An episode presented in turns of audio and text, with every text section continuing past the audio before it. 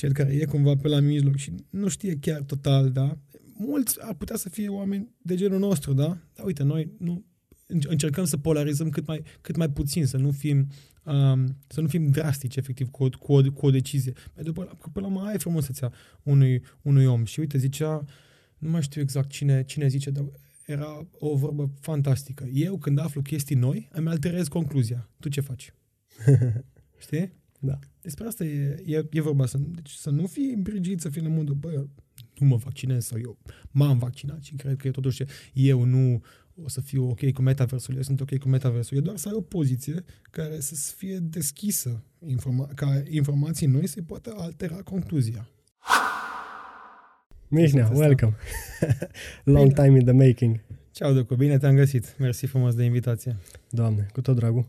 De mult voiam să te am aici. De mult voiam să fiu aici. diverse. Hai să mă dăm E foarte bine, stai liniștit. Aici suntem între prieteni. Al meu se aude? Hm? 2-2? Merge, merge. Se aude bine? Totul, totul stas? Cum te-a primit sărișoara ta înapoi? Exact cum mă așteptam. Cu brațele deschise, cu, cu 14 zile de stat acasă, cu tot ce trebuie. Tot acum inclus. Frumos din partea noastră. Frumos, frumos, frumos. frumos. Cum, e, cum, cum compari cele două? Cum compari uh, Anglia cu România în materie de restricții?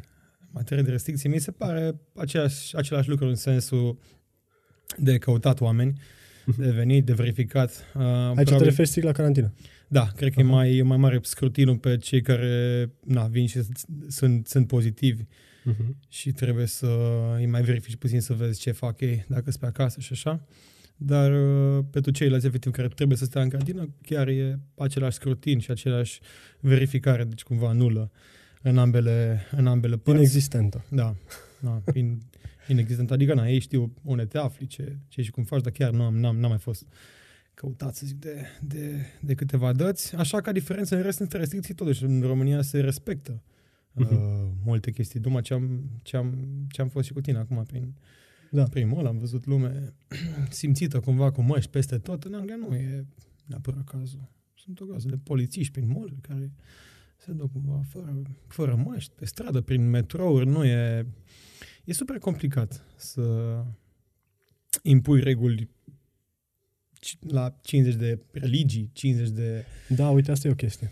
Diversitatea beliefs. e incomparabil mai mare și uh, lucrul ăsta se simte în materie de cum să te adresezi uh, diversității respective. Că exact ce spuneai de mesajul diferit de la o țară la alta, uh, E cu atât mai complicat în țările unde trebuie să te adresezi uh, culturilor diferite, religiilor diferite. Să ai mesajul mai maleabil, ceva mai maleabil puțin, da.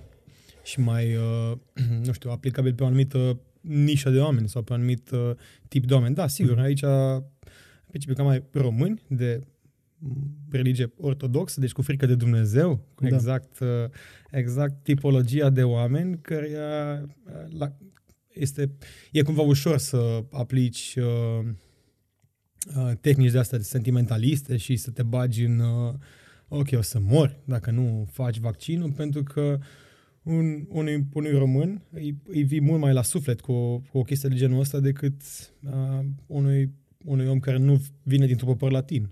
Uh-huh. Cred că ar fi, ar, ar fi la fel și în Italia și în Spania, deci în popoare latine, poate și puțin, puțin francezii, dar uh, e o altă modalitate. Trebuie să vii altcumva peste nemți, peste englezi, peste scandinavi. Hmm. Trebuie să le vorbești un pic, un pic mai factual, mi se pare, știi? Apropo de religie, chiar uh, Flavius, uh, povesteam cu el și el a zis că vede în COVID-ul ăsta uh, detalii care seamănă cu o religie. Știi? Știu, știu ce ați, uh, ați vorbit. am înțeles direcția, nu pot să zic că am o completare exactă asupra acele chestii. El cred că vorbea mai mult de segregarea asta care se întâmplă și care cumva, cumva la bază e de ordine religioasă.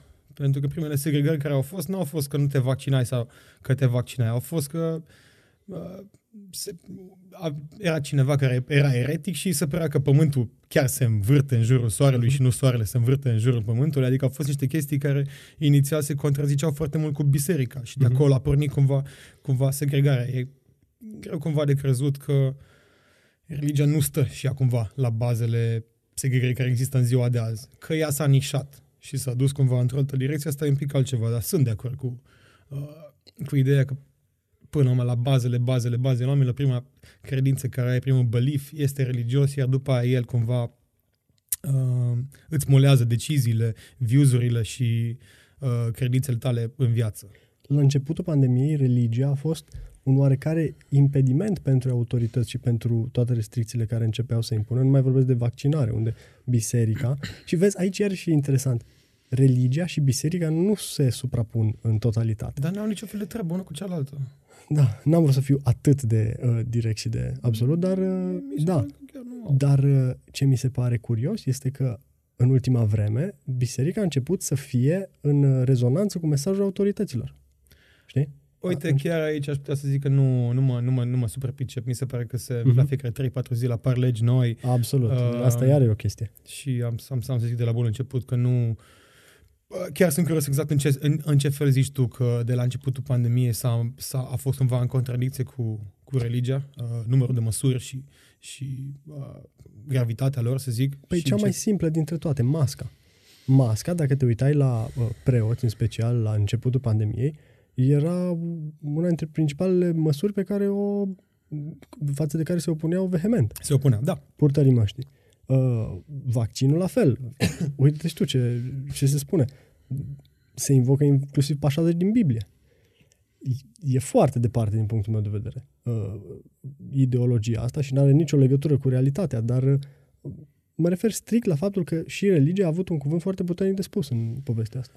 Da. Și cumva reprezentanții religioși, persoanele care erau uh, acolo să conducă uh, și să ghideze, nu știu, enoriașii, să le spunem așa. Adică rude din familie care au primit dispoziție de a dreptul din partea preotului să nu se vaccineze. Departe. Departe de uh, ce ar trebui să facă, din punctul meu de vedere, un preot. Foarte departe, dar uh, cum să zic, adică nu, nu mi se pare cea mai surprinzătoare chestie legată de toate deciziile și ce se întâmplă în jurul nostru în ziua de azi. Revenind, religia a fost, este și va fi parte din deciziile mari ale lumii, la fel și biserica. Revenind și la ce am spus acum un minut, eu doar zic că nu, nu mi se pare că au uh, legătură între ele, în sensul că poți fi un om religios fără a merge neapărat la biserică și poți să mergi la biserică în fiecare zi și nu să nu-ți dai seama că ești, mm-hmm. un om, că ești un om religios. Uh, și acum... Vorbim de spiritualitate. La ce ai spus tu la final, îmi prea evident că n-ar avea cum să-ți dea ție... Uh, sfaturi medicale. Nu sfaturi, sfaturi medicale... auzi, sfaturi medicale ți le pot... Îți poate da. Nu îți uh-huh. poate da o învoire. Uh-huh. Asta e altceva. Cu sfaturi medicale, dacă mă duc să mă împărtășesc da, și am o problemă, nu cred că e ultima, ultima chestie ca, ca preotul duhovnic care mă împărtășește să își dea și el puțin cu o anumită uh-huh. părere. Evident că ar trebui să o obțin de la un medic un sfat nu e, da, o învoire oficială, n-ar trebui să-ți o dea.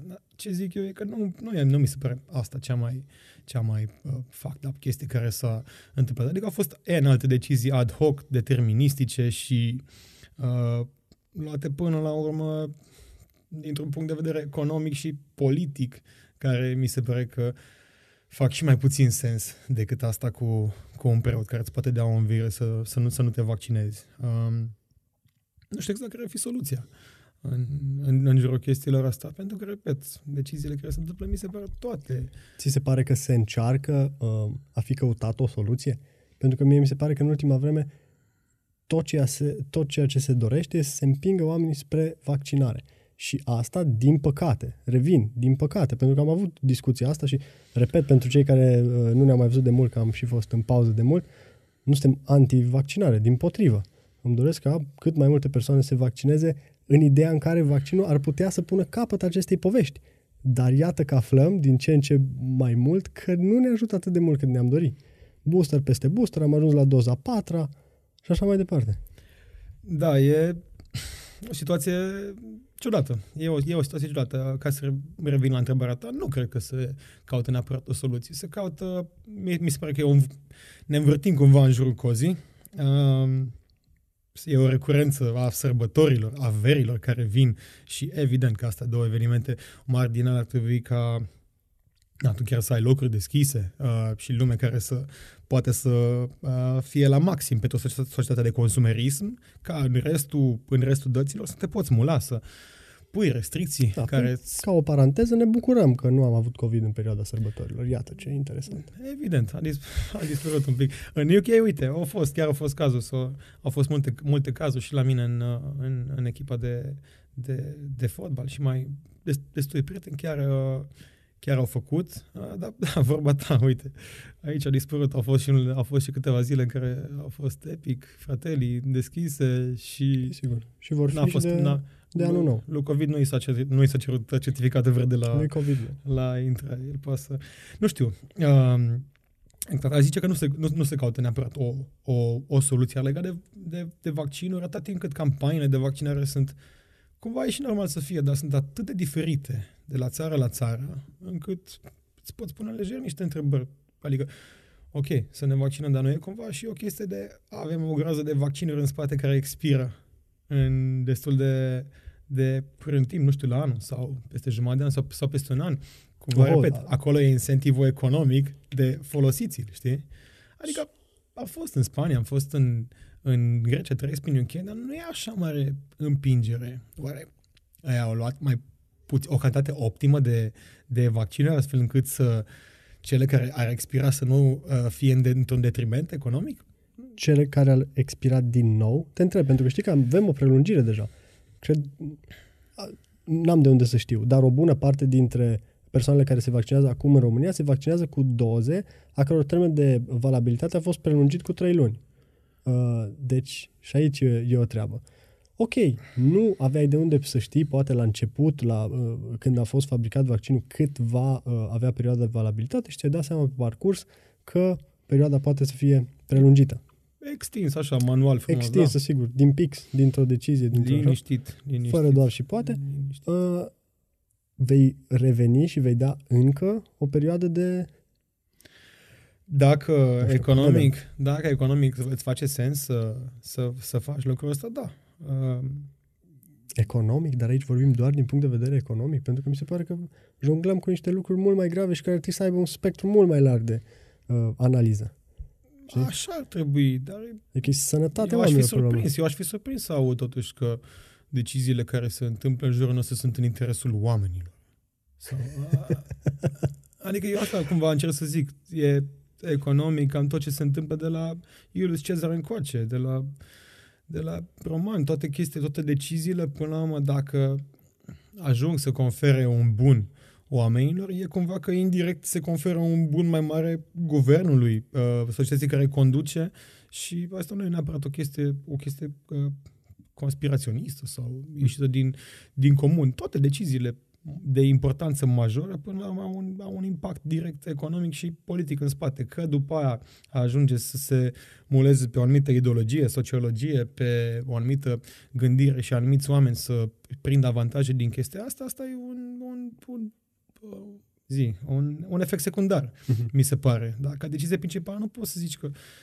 Adică mie, mie nu mi se pare că Hai că o să folosesc asta pe post de un mini segue înspre numere. Uh-huh. Și cu ocazia asta, hai, fă o paranteză și povestește oamenilor cu ce te ocupi tu mai exact, pentru că uh, în ciuda a ceea ce mi-ai spus adineauri, că poate nu te consider cea mai uh, avizată persoană pe uh, uh, zona asta, uh, eu chiar zic nu ești sunt, chiar nu sunt. Chiar în măsură să vorbești un pic despre statistici, despre numere și despre toate uh, detaliile astea care uh, de voie de nevoie au început să facă parte din viața noastră și am fost cumva împinși să uh, învățăm și să uh, acordăm atenție uh, numerelor, legislației care se schimbă de la o zi la alta, statisticilor, toate astea ne-au ghidat în viața, viața noastră zi cu zi. Ne-au da. ghidat viața uh, în ultimii ani pentru că uh, în funcție de per mie știam dacă putem sau nu să ieșim din casă.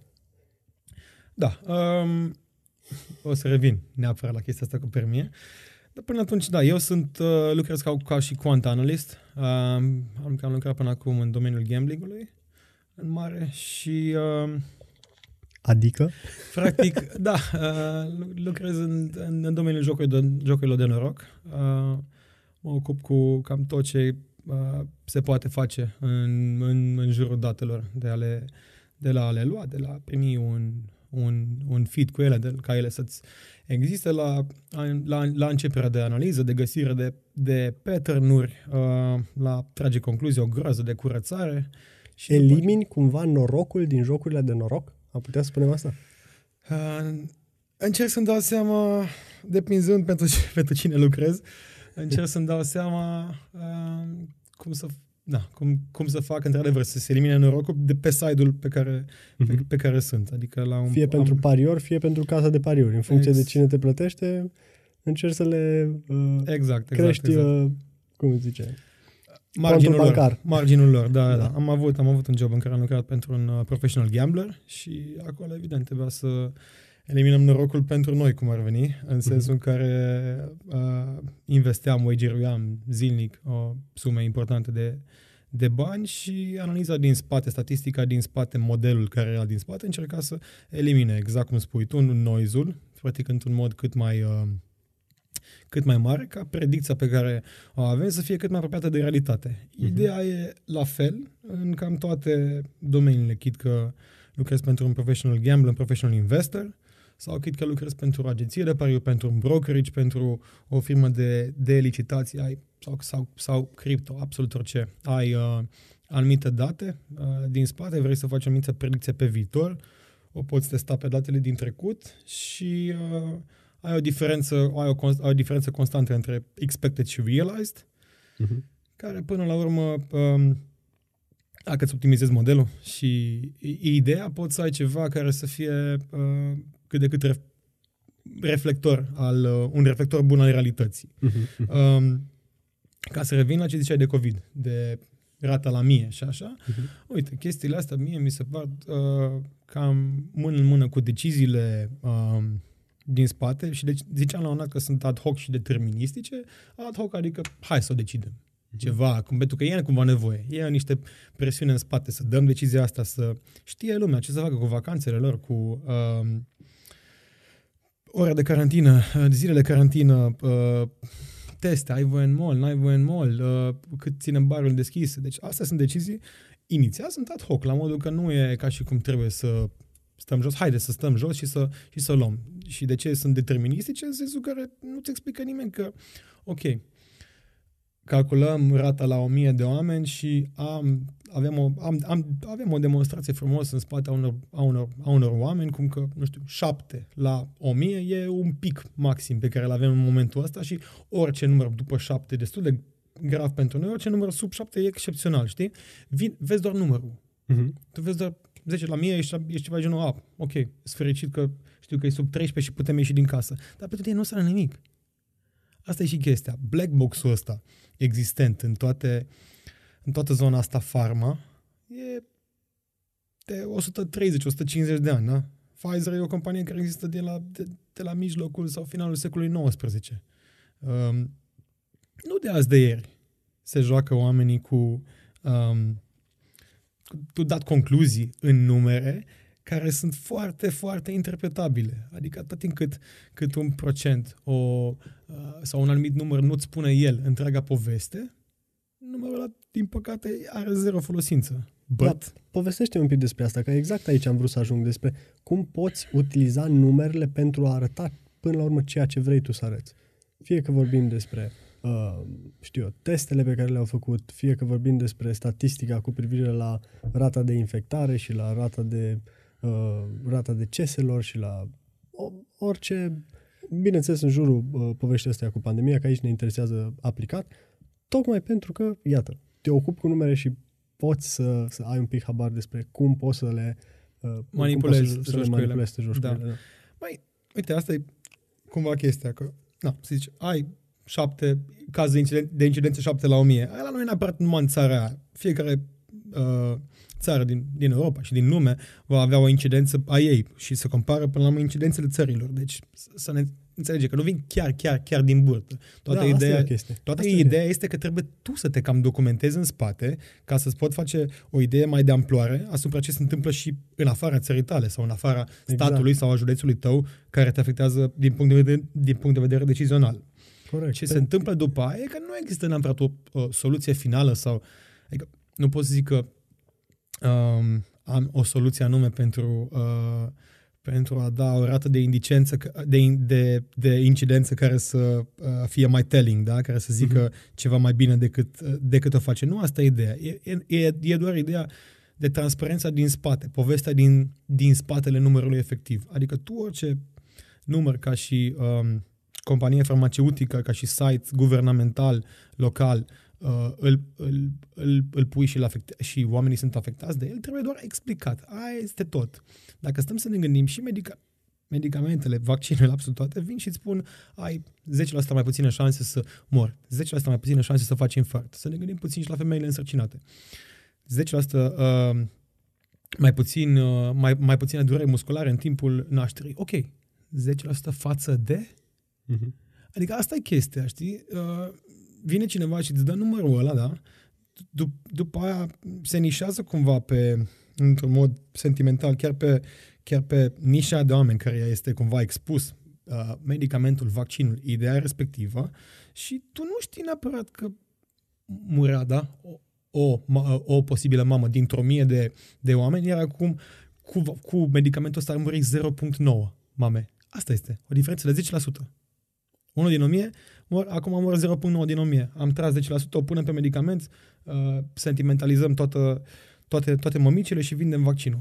Dacă ar fi chestia, dacă ai vedea chestia în spate, poate multe mame ar considera un pic nenecesar să ia medicamentul ăsta și să uita spre un alt medicament care chiar își face un efect mai puternic.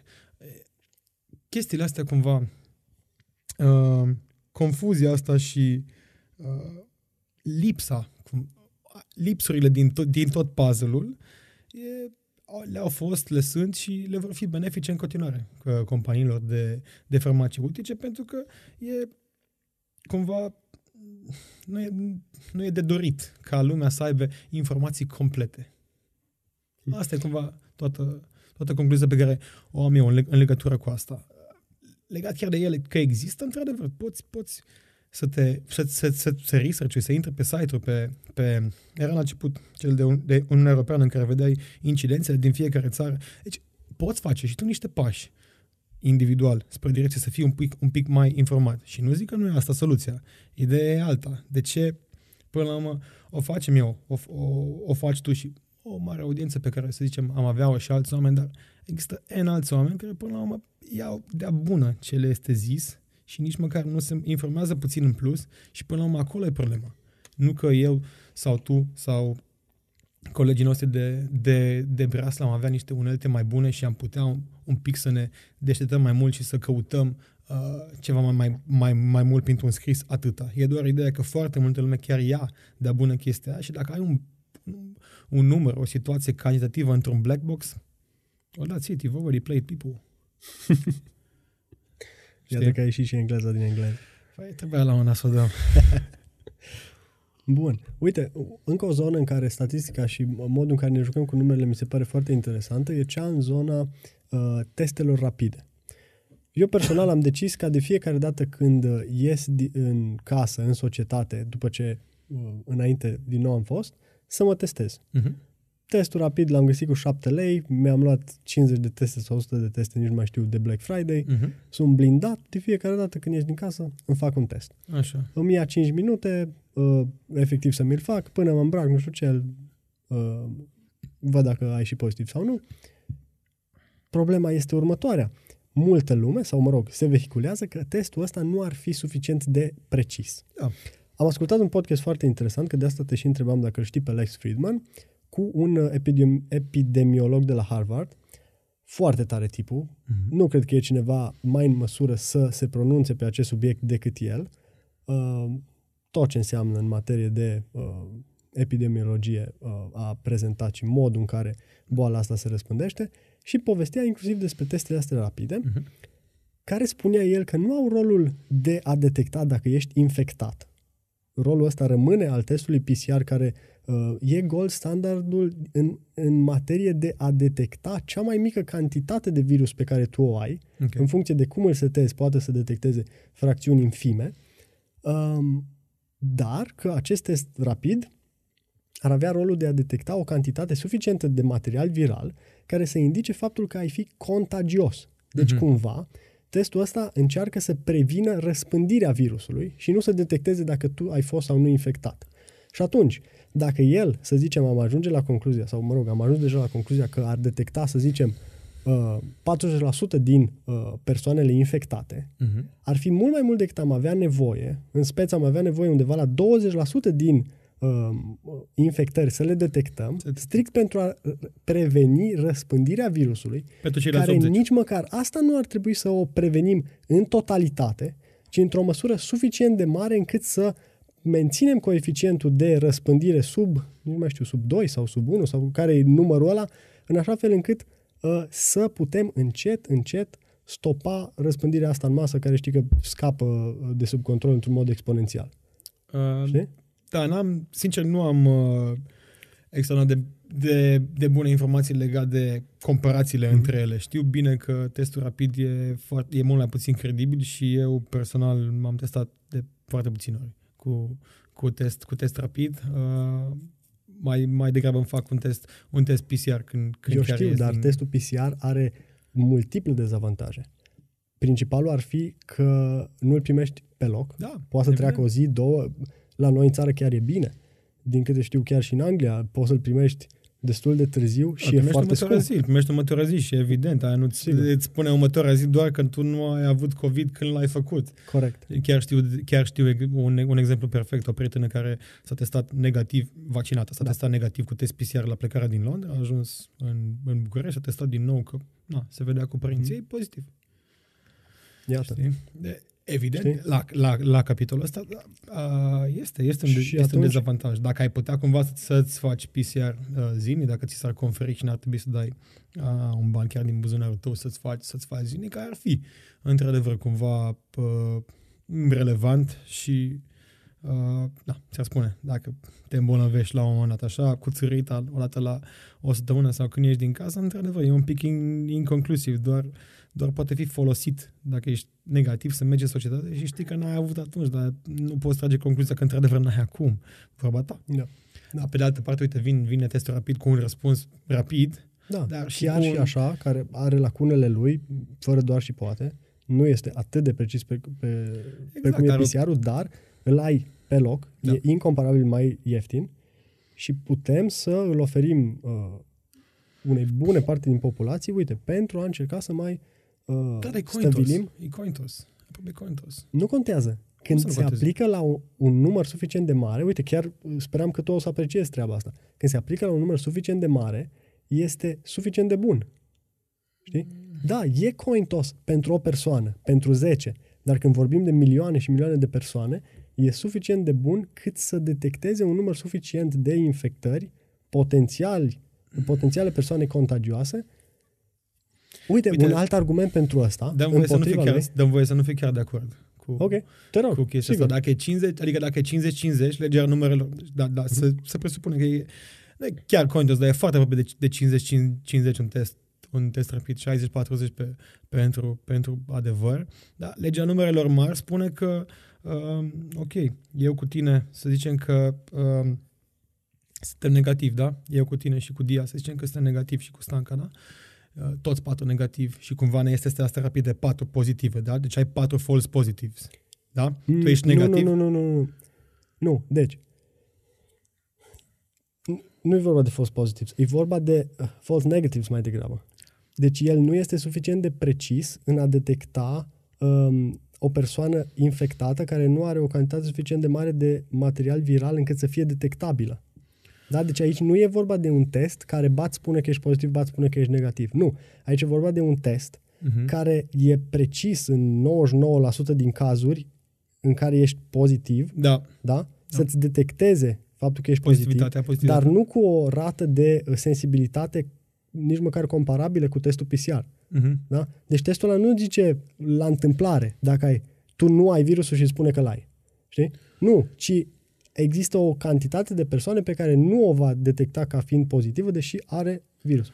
Am înțeles. Ce, da, ce, ce, ce zici tu ca, ca diferență. Eu știu cum te-ai gândit tu. Tu te-ai gândit că o dă alba-neagră. Nu, da, nu e că o dă chiar ca, ca alba-neagră, dar ideea e că e cumva că la de ajuns de, de mulți oameni, până la urmă, ok, dacă sunt aia pozitivi care chiar sunt, uh, sunt, sunt, sunt pozitivi și le, și le găsește, îi putem exclude, dar e vorba de false negatives, deci practic de oameni care, care, care sunt negativi, dar ar avea îndejur de mare cantitate virală încât să dea să fie pozitiv. Și dacă ei sunt luați cumva foarte, foarte mulți, legea numerelor mare spune că n-ai, n-ai, n-ai reușit să-i, să găsești pe toți, pentru că până la urmă ai 50-50. Tot ai 50-50 la categoria aia de oameni, la cei predispuși la a fi false negatives, de a, de a fi pozitivi, știi? Mm. N-am nici da. eu, nici pentru mine nu este 100% clar. Încercați podcastul, poate vă elucidează omul ăla mai bine decât am făcut-o noi.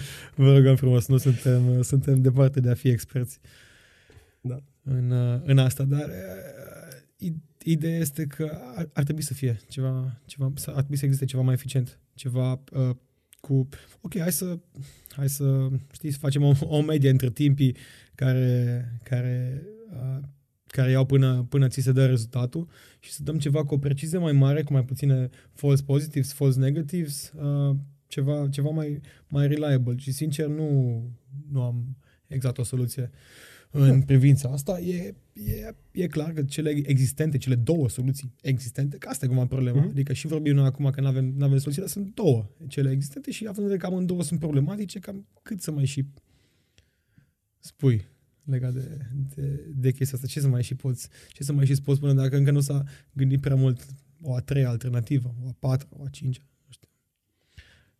Treburi ciudate. Treburi ciudate, da. Strange Times. Ce ai mai citit în ultima vreme? Ce ai mai făcut?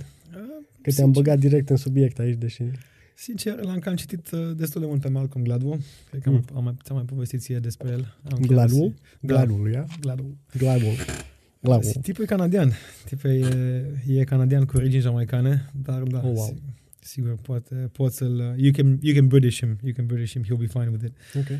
Um, Ce ne povestește domnul Malcolm? Acum zice foarte multe chestii interesante. Explică faptul că, până la urmă, în spatele oricărei povești, nu, adică ele elimină cumva noizul din spatele poveștilor, poveștilor oamenilor sau unor situații care au ajuns să fie așa, așa cum sunt. Uh, în două, trei cărți se leagă mult de Matthew Effect, de uh-huh. efectul Matei, da? dacă este să, să luăm așa, care um, e, o, e o serie de avantaje acumulate pe care le, le obții în viață și uh, povestește despre Bill Gates, de exemplu, cum ok, a ajuns cine, cine a ajuns și este cine este, dar omul a fost printre primii care au avut acces la un calculator în anii, la sfârșitul anilor 60, uh, când existau pe numerate calculatoare în lume, era și printre primii care și-a dat seama că era o grăză de breșe în spate și îl putea cumva accesa mai mult decât, decât ceilalți colegi ai săi. Mm-hmm. Și iar el și Paul Allen, uh, care eu știu că ei au început uh, Microsoft da, și lucrau, da, lu, lu, lucrau împreună. Uh, deci au găsit breșele astea astfel încât să obțină, nu știu, 5-10 ore pe săptămână în plus de lucru la calculatorul ăla. În timpul nopții știau că sunt, sunt câteva ore în care nu a, nu erai inspectat și nu erai văzut dacă intri în bibliotecă și, și te joci pe, pe calculatorul la care nu aveai voie decât două, trei ore pe zi. Iar în momentul în care a, acel calculator imens s-a, s-a defectat, ei au avut și norocul ca părintele unui copil de la școală să lucreze la compania care le făcea, că nu, nu exista Intel, nu exista Microsoft, nici mai știu exact cum se, cum se chema a, a, acea companie. El ideea e că până la momentul în care a avut primul internship împreună cu Paul Allen, care a zis, bă, uitați, lăsați-ne să facem treaba pe compul ăsta și noi vă automatizăm payroll-urile, da? Un quid pro quo. Ne lăsați pe noi să învățăm chestii și mai bine vă automatizăm și noi chestia asta. El deja avea o mie de ore în spate de codat. Înțelegi? Au mai, au mai, făcut, uh, au mai făcut un pic de treabă niște uh, acele două internship în care deja ei automatizau payroll-urile super rapid și trebuie să se ocupau de, de învățat cod, uh, de înțeles uh, cum, cum merge arhitectura unui calculator, în, în punctul în care el a ajuns la facultate, avea deja 10.000 de ore în spate de codat și de înțeles chestii. Competitive advantage-ul lui față de toți ceilalți colegi, da. ceilalți colegi al său a fost, a fost mare, dar cumva acumulat încet, știi? Acumulat încet în ani și asta e cumva uh, Metifact. Despre asta, se, despre asta vor, vorbește el, că uh, na, cu cât începe o anumită chestie mai... mai First mover advantage. Da, uite, și tu și Filip, na, uh, la un an, mă gândesc că o să vii să-l dai la un sport, evident, știi, la o anumită chestie. Nu dai chiar la câteva luni, dar cu cât, da. uh, cu cât l-ai dat mai, mai repede spre o limbă străină, spre chitară, spre pian, spre șah, spre whatever it may be, uh-huh. și cu atâta uh, el și, și intră cumva în, în, în direcția, nu neapărat de performanță, dar să vrea să fie competitiv, să înțeleagă, să pună întrebări, să își pună întrebări, uh, cu atâta el va avea un avantaj mai mare pe viitor, iar asta e cumva aplicabil în toate domeniile. Uite, da. știi de, de surorile Polgar. Tell me. A fost un, un tip în anii 80 care a zis, băi, eu am nevoie de o soție, o dat un ad, da? Am nevoie de o soție, să facem, să facem, uh, să facem trei copii și vreau să le fac pe toate Grandmaster la șah. Pe toți. Ei nu știa ce sex okay. vor, avea, vor avea copii, copiii săi. Zic ce făcut, după două zile primește un mesaj de la... Asta e tipă. banc sau e pe bun? Nu e banc, nu e banc, e wow. Google it. După două zile apare un ad, anii 80 apare un ad, uh, apare un ad, se răspunde la ad de la o tipă poloneză, zice, hai că fac eu copiii ăștia cu tine. Și apar trei, apar trei fetițe, știi? Minunile lor, apar, băi, de la un an, de la doi, tip, și el, și ea, părinții din spate, cunoștințe să ne înțelegem, eu nu știu, știu foarte, foarte puțin șah. El avea o cunoștințe medii despre șah, da? Dar el avea o convingere că dacă începe treaba de la 2-3 ani cu educația, le poate face grandmaster pe toate, da? Toate au ajuns grandmaster. Wow.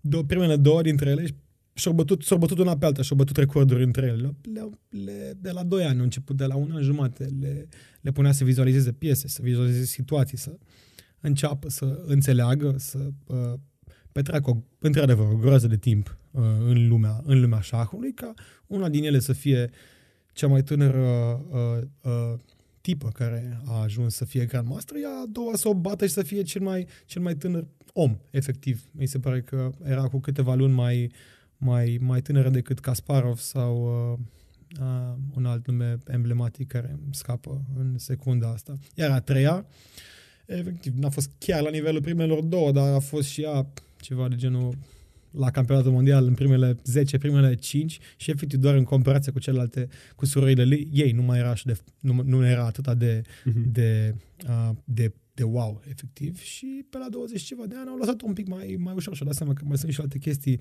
în viață, dar tatăl lor a demonstrat cumva că ideea era cumva dacă, dacă talentul este ereditar, știi? Mm-hmm. Și cum el nu era un grand master, vrea efectiv să dovedească, bă, nu poate, nu trebuie să fie ereditar. Dacă înveți pe cineva, dacă pui pe cineva să fie la, la volanul unei situații, pe cât de devreme, de vreme posibil, în principiu, atât timp cât asimilează și persoana ce se întâmplă la volanul acela, whatever it may be the situation, they will do good. Hmm. Nu e o regulă. Da, fascinant. Și... Vezi, de multe ori ne uităm la persoane și vedem punctul în care au ajuns și ne gândim că niciodată n-am putea ajunge în punctul respectiv, dar sau, mă rog, ne gândim cât de multă muncă ar trebui să depunem pentru a ajunge în punctul respectiv, dar uităm că și persoanele respective au depus o cantitate enormă de, de muncă și au avut timpul de partea lor. Au început de vreme și... Uh, și o groază de noroc. Și o, și, o, și o groază de noroc. Și asta, dar cred că norocul ți-l mai faci pe drum.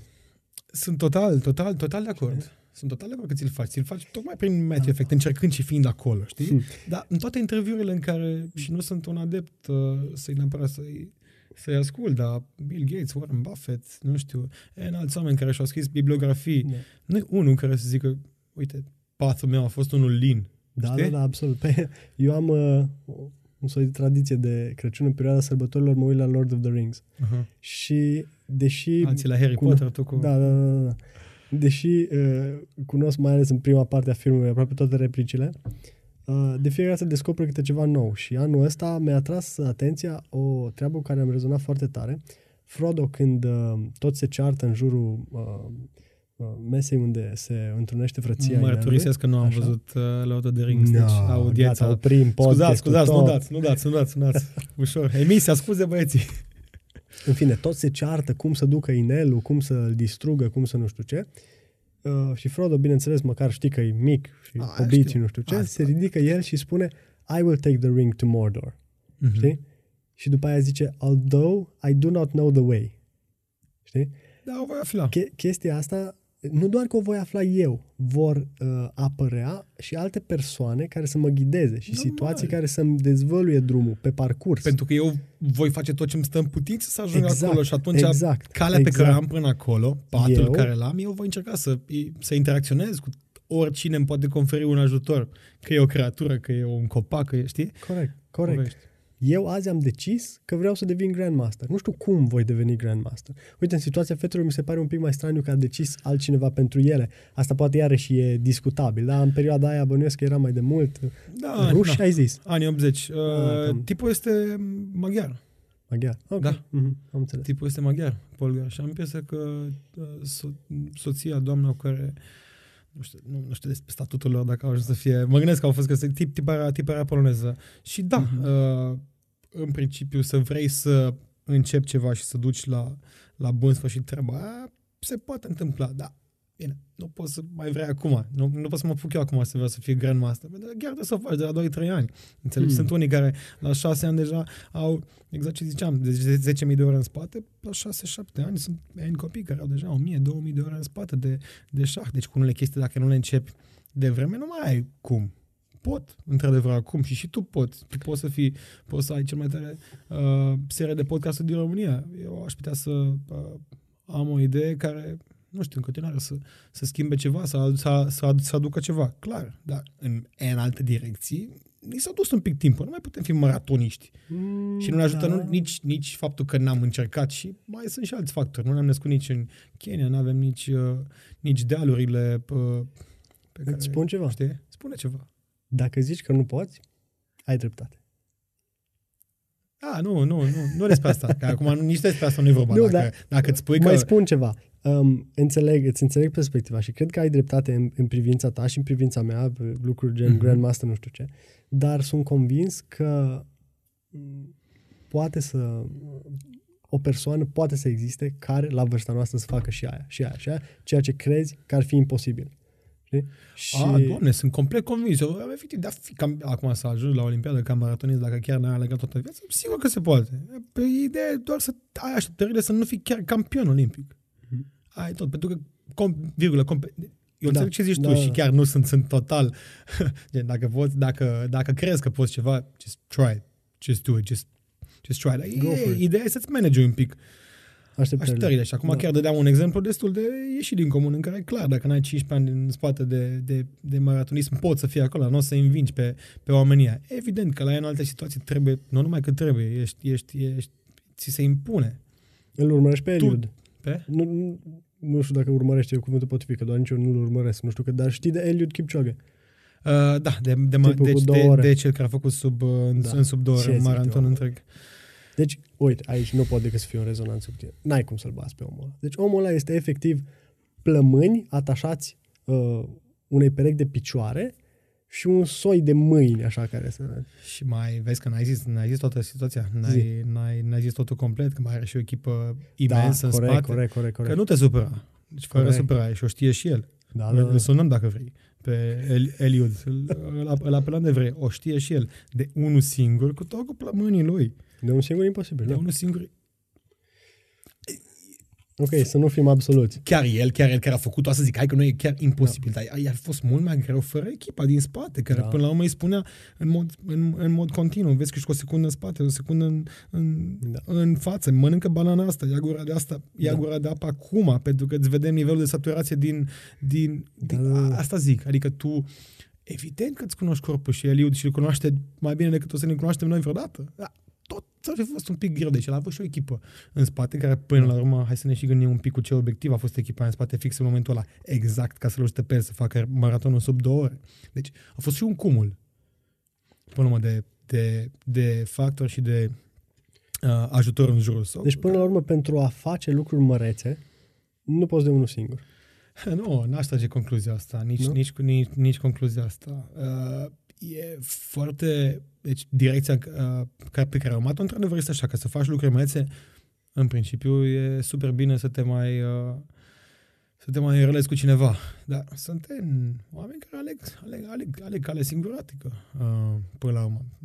Dacă vorbim în materie de scriitori, să zicem, sau în materie de... de Cam la asta mă gândeam da? puțin. Oameni uh, care fac lucruri mărețe prin gândul lor, știi? Da, prin puterea lor cognitivă, da, mitologia greacă, să zicem. Sau, Dar sau... inclusiv ăia, iartă-mă după aia, Sigur. așa, uh, inclusiv ăia au clădit cumva gândurile lor pe, pe uh, The Shoulders of Giants, firar, uite, engle- iasă englezul și din mine. Da, sunt complet da? de acord. Pe umerii altor persoane și pe gândurile persoanelor care au fost înaintea lor, cumva. Da, uite, uite, gândește un pic Plato, Plato, Socrates, Aristotel, să zicem, da? Ei, chiar n-au avut, să zic, alți giants înainte, da? da au, mm. au fost ei, da? Să zicem chiar Socrate, uite, e chiar un om care a făcut multe, multe chestii de, de unul singur. Nu se sfătuia neapărat în stânga și în dreapta cu, cu alți oameni. Ba chiar cam durea în cod de ce sunt pe la stânga și în dreapta, el și stai că nici nu, nu, nu scria înapoi. Chiar gândea el de unul, de unul singur. Au, au fost registrate conversațiile uh, cu el și am ajuns să le știm. Și evident, deja erau cei trei giganți pe care dacă stai să te gândești, toți ceilalți filozofi care au existat în spate, se trag ideile și le, și le, și le trag din ei. Nu prea ce să faci. Unele domenii, într-unele domenii când cineva, într-adevăr, a ajuns mare, dacă tu vrei să fii în domeniul ăla, trebuie cumva ca acțiunea ta să fie puțin adaptată de șoldurile giganților lor. Adică sunt și unele domenii în care, într-adevăr, tu poți să fii, să, să încerci să faci chestii de, de, de unul singur, dar vrând, nevrând, ajungi să, să iei ceva din, din, dintr-un scriitor care a trăit cu 50 de ani înaintea ta, contemporan cu tine, 200 de ani, 2000 de ani înaintea ta. Da. Faptul că ceea ce încerci, atât, atât când nu încerci chiar o chestie nouă, da? cum să zicem că e zona cripto, uite că intră și zona asta, da? NFT-uri în ultimul an, da? Uite, dacă ziceam acum un master. Dacă ziceam acum un an jumate de NFT, nu știa nimeni nimic, da? Despre că nu existau. E bine, în, zi, în ziua de astăzi deja ai niște, ai precedent. Exact ca la drept, exact ca la un caz. Dacă, dacă, dacă da. pică o, um, un caz care efectiv nu are, uh, nu, nu putem avea un caz comparativ cu ăsta în istorie, în analele noastre, în dosarele noastre, cam ce, cam ce decizie poți, poți să iei? Una neghidată pe ceva din, din trecut. E bine, la fel, cred că e și, și, și, și chestia cu munca și, și talentul. Ajută să uh, încerci chestii mărețe în echipă și să ai oameni capabili lângă tine care să te ghideze, să te ajute, să îți spună ce greșești, cum greșești, dacă greșești. Și, dar există și uh, direcția cealaltă, încă cineva poate, poate să fie uh, el de unul singur, nomad, uh, un nomad în căutarea măreției, dar până și nomazi în căutarea măreției trebuie să nu fie îndeajuns de ignorant și să-și dea seama că până la urmă se bazează și exact cum zici tu, pe unele chestii pe care, care niște uh, giants le-au gândit, le-au spus, le-au făcut, le-au demonstrat uh, și pe care să le, să le aplice, știi? Hmm. Uite, eventual, termineți ideea de care povesteam la masă cu uh, o colectivitate care încearcă să descopere focul de una singură uh-huh. și indivizi uh, cu capacități, să zicem, superioare fiecărei persoane care uh, compun acea colectivitate, dar care de una uh, de unul singur nu ar fi da, uite, um, noi suntem, am ajuns cumva la, la, la concluzia asta. Uite, Matthew, Matthew Syed, uh, vă zice, vorbește mult despre chestia asta, e și în, e un autor, el e chiar britanic. Mm. Uh, și vorbește mult despre, despre puterea recombinării, știi? Pe cât de, pe, pe cât de puțin TEDx se poate să sune, adică eu chiar nu sunt cu, uh, uh, cu idei de genul ăsta, dar explică într-un mod foarte logic și coerent cum până la urmă se presupune că ai 100 de genii, da? Și 100 de oameni cu capacități cognitive peste medie, da? Un pic peste medie, dar nu sunt chiar genii. Pe ale 100 de, de, de genii, dacă, dacă îi lași să fie neandertali, deci să zicem că sunt genii din, efectiv, din, din, din preistorie care în principiu ar trebui să se ocupe cu, cu, desco- cu, cu făcut focul, cu, cu, descoperit, cu descoperitul roții, cu așa. Dacă îi pui pe acei 100 de genii să lucreze împreună, chiar neandertalii, dacă reușesc cumva să comunice între ei, vor descoperi focul și vor descoperi din nou roata odată la două, trei lifetime-uri. Deci o chestie chiar destul de bună, pentru că oamenii au IQ peste 140, 150. În schimb, dacă le lași de unii singuri, fie fiecare individual, fiecare, efectiv de unul singur, descoperă focul ăla la 150 de 1000, 10.000 de lifetime, nu mai știu exact numărul. Mult mai mult timp. În aceeași, în aceeași comparație, dacă pui efectiv 100 de oameni cu capacități cognitive normale, dar să-i lași să comunice între ei, să, să-și expună uh, părerile, vor descoperi, vor descoperi focul sau roata în, în, în egală măsură cu, cu genile. E aceeași chestie cam um, cu... Uh, dacă, dacă ai o tablă de șah și, practic, lași niște mutări de șah și îl pui pe un șahist să le vadă în, în mod random și după pe, pe mine și pe tine, șahistul o să-și aducă aminte mai mult decât noi despre, despre fiecare uh, uh, piesă pe ce poziție era. În schimb, dacă pui o tablă de șah să fie în mod total aleatoriu, deci, practic, mutările alea să nu mai facă sens din punct de vedere al șahului și eu și tu și șahistul vom reține la fel de multe chestii.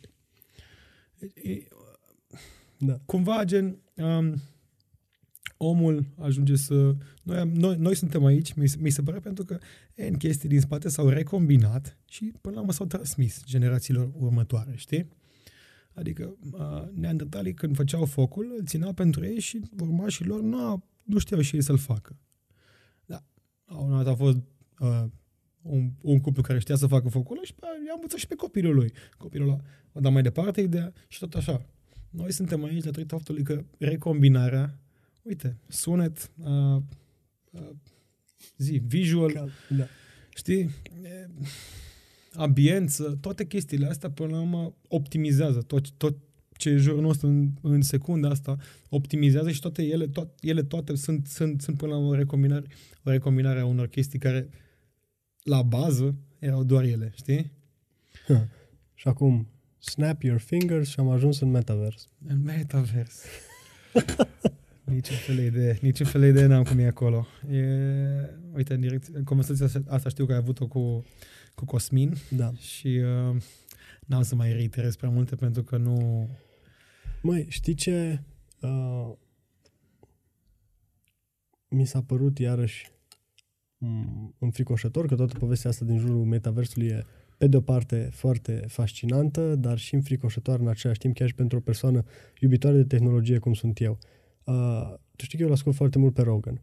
Da. Și el a avut câteva conversații în ultima vreme cu persoane care i-au prezentat una alta despre metavers și s-a arătat extrem de sceptic uh-huh. și cumva așa chiar el recunoștea că poate face parte din garda veche care nu o să înțeleagă trendul ăsta și nu o să fie uh, nu o să adopte, nu o să fie parte, nu o să da. fie implicat. Uh, mulți încercau să-i bage pe gât tot felul de scheme de cripto ca să mai facă un ban, să mai nu știu ce.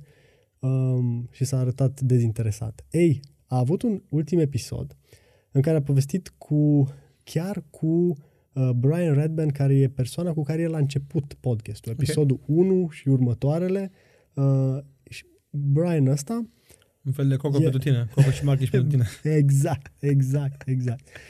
Um, Brian ăsta e, nu vreau să zic parte, dar un, un mare user al tot ce înseamnă VR și uh, realitate virtuală și, și augmentată, da. da. Uh-huh. Uh, și a, încercat să a început să-i povestească asta și s-a arătat din ce în ce mai curios și cumva uh, aveam impresia că Rogan nu e altceva decât um, așa un soi de shield, un soi de uh, persoană din asta, da. Da, da, da, o persoană care uh, cumva încearcă treptat să-ți introducă ideea ca un soi de virus, uh-huh. știi? Uh, ca să te obișnuiești cu, um, cum să spun, chiar, chiar și o persoană care e cât se poate de îndepărtată de, de ideea de a face uh-huh. parte din metavers, să fie uh, familiară și să uh, accepte potențial măcar. 12 argument, nu? Hmm? 12 argument, nu? Basically. Basically. Cam asta îmi zici. Știi? Și chiar dacă nu asta era intenția lui, probabil că departe de realitate ce spun eu, uh-huh. e deja mai mult din zona conspirațiilor. Știi, dar aveam așa un sentiment că exact asta se întâmplă. O persoană care e sceptică încearcă cumva să... Să polarizeze. Exact, încearcă cumva să, să se dea pe brazdă și să uh, atragă și alte persoane pe partea asta. Știi?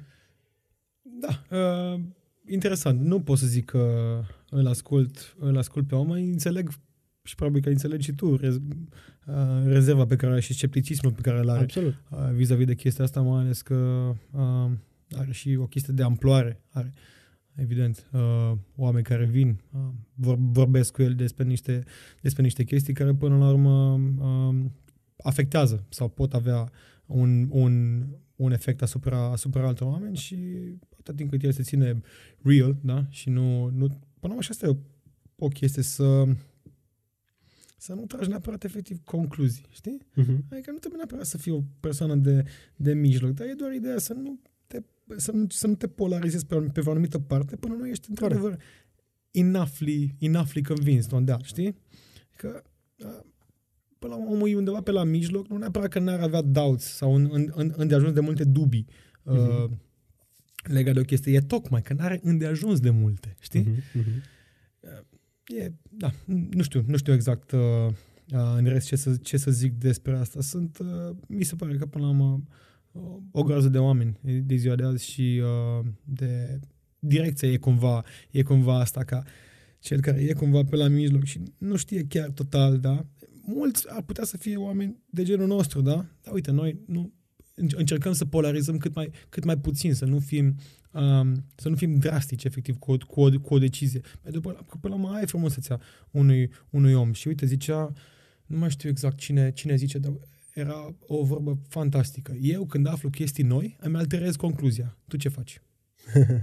Știi? Da. Despre asta e, e, e vorba. Să, deci să nu fii îmbrigit, să fii în modul, bă, nu mă vaccinez sau eu m-am vaccinat și cred că e totuși eu nu o să fiu ok cu metaversul, eu sunt ok cu metaversul. E doar să ai o poziție care să fie deschisă, informa- ca informații noi să poată altera concluzia. Da, da, hai, hai să disecăm un pic uh, ce ai spus adineauri.